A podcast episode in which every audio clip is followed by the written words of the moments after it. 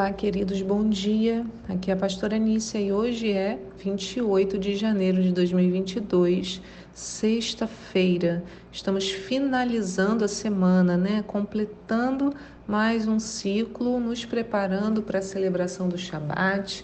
Ah, que dia bom, né? Dia, como diz o povo, sextou, né? Mas para nós é Shabat ou dia de descansar na presença do Senhor. Muitos esperam esse dia para é, beber todas, é, ir para as ruas, e nós esperamos esse dia para permanecermos mais ainda na presença do nosso Deus. Temos hoje os textos de Jeremias 33, do 25 ao 26, e 34, do 8 ao 22, segundo Crônicas 17, João 3, do 22 ao 36. E a promessa de hoje a promessa não. A pergunta de hoje é: você é impulsivo na hora de fazer promessas?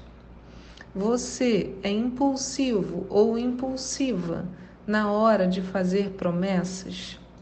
Esse devocional nos apresenta a fidelidade do Senhor em tempos em que as pessoas não cumprem mais as suas palavras prometem e se esquecem. Eu tinha um trauma de criança, né? Porque muitos, muitas vezes, em muitos momentos, adultos me diziam que me dariam ou fariam alguma coisa comigo e simple, simplesmente esqueciam. E isso foi aconteceu tantas vezes como deve ter acontecido com você, né? Então, hoje já adulto, eu aprendi a não criar mais expectativa. Quando me prometem, eu simplesmente observo e deixo o tempo mostrar. Mas eu não espero que aconteça. Se acontecer, será uma surpresa, será ótimo. Se não acontecer, bem, não aconteceu. Isso porque a gente vai se decepcionando né, com as promessas.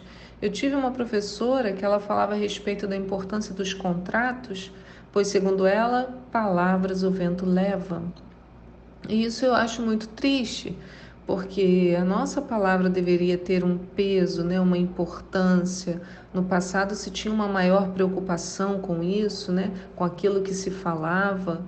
Hoje as pessoas falam ou escrevem, né, porque hoje é tudo escrito, mas aquilo não tem uma é, uma validade, né? Talvez até no Rio de Janeiro seja, ah, vamos nos encontrar, ah, vamos sim. Ah, então tá, a gente se encontra. E esse encontro, ele, assim, essa palavra não, não valeu, é só uma, uma formalidade ali, né? Uma, esqueci a palavra que dá, mas ali um, um no papo. Mas, irmãos, Deus não é assim. Tudo que ele fala, ele cumpre.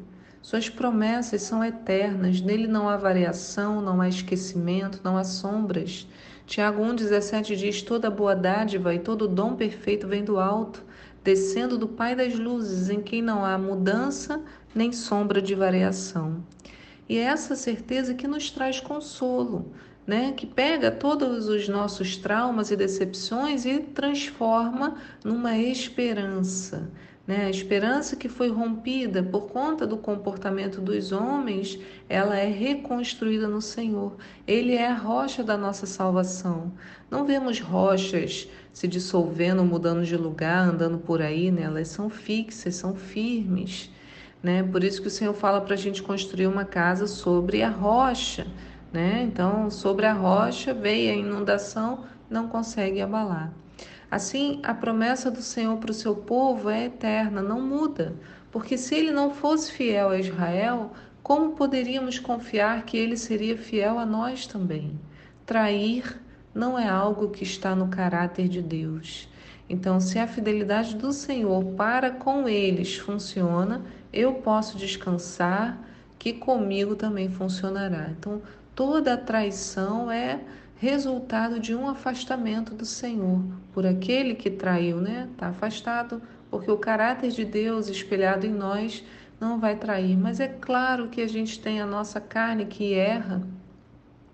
Então a gente precisa do Senhor todo dia.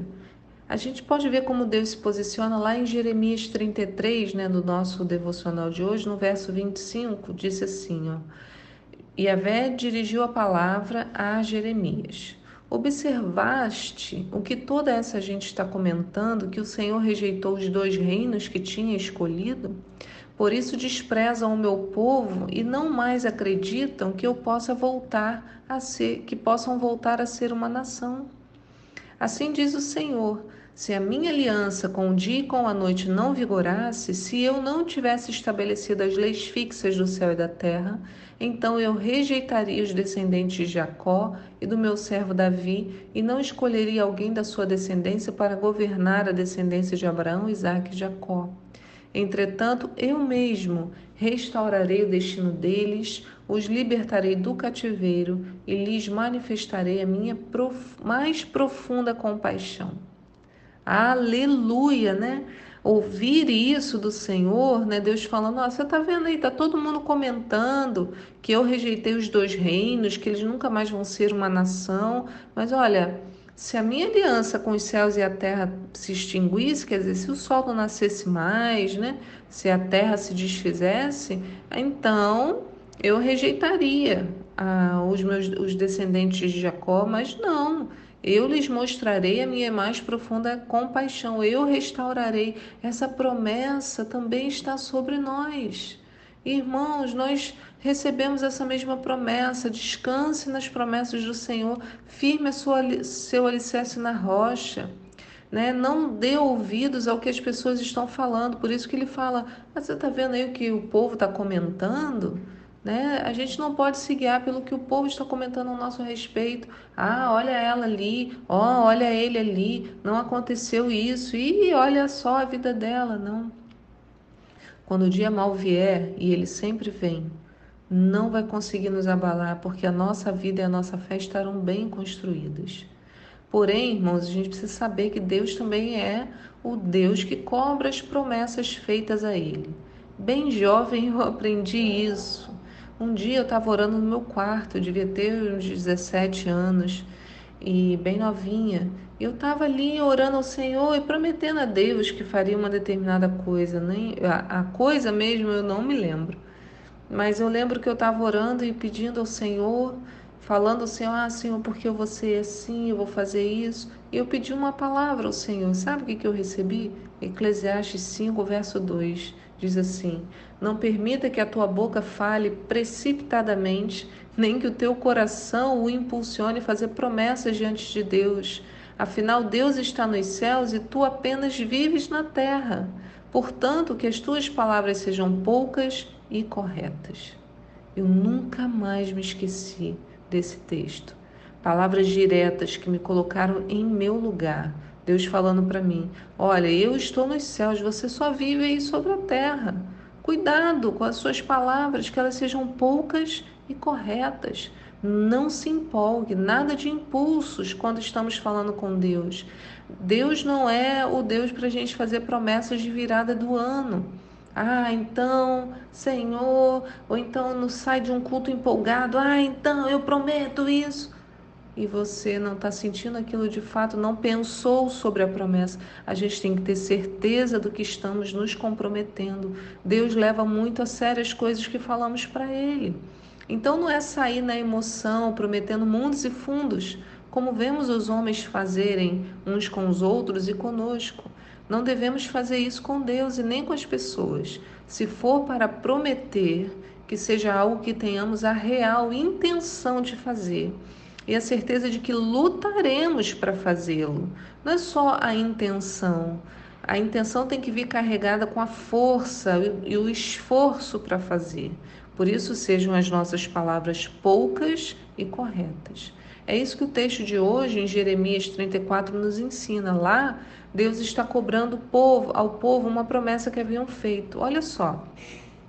Jeremias 34, verso 8. Eis que a palavra do Senhor veio a Jeremias depois que o rei Zedequias fez pacto com todo o povo que estava em Jerusalém, a fim de proclamar a libertação dos cativos. Todos teriam que libertar seus escravos e escravas hebreus. Ninguém mais estaria autorizado a escravizar um compatriota judeu.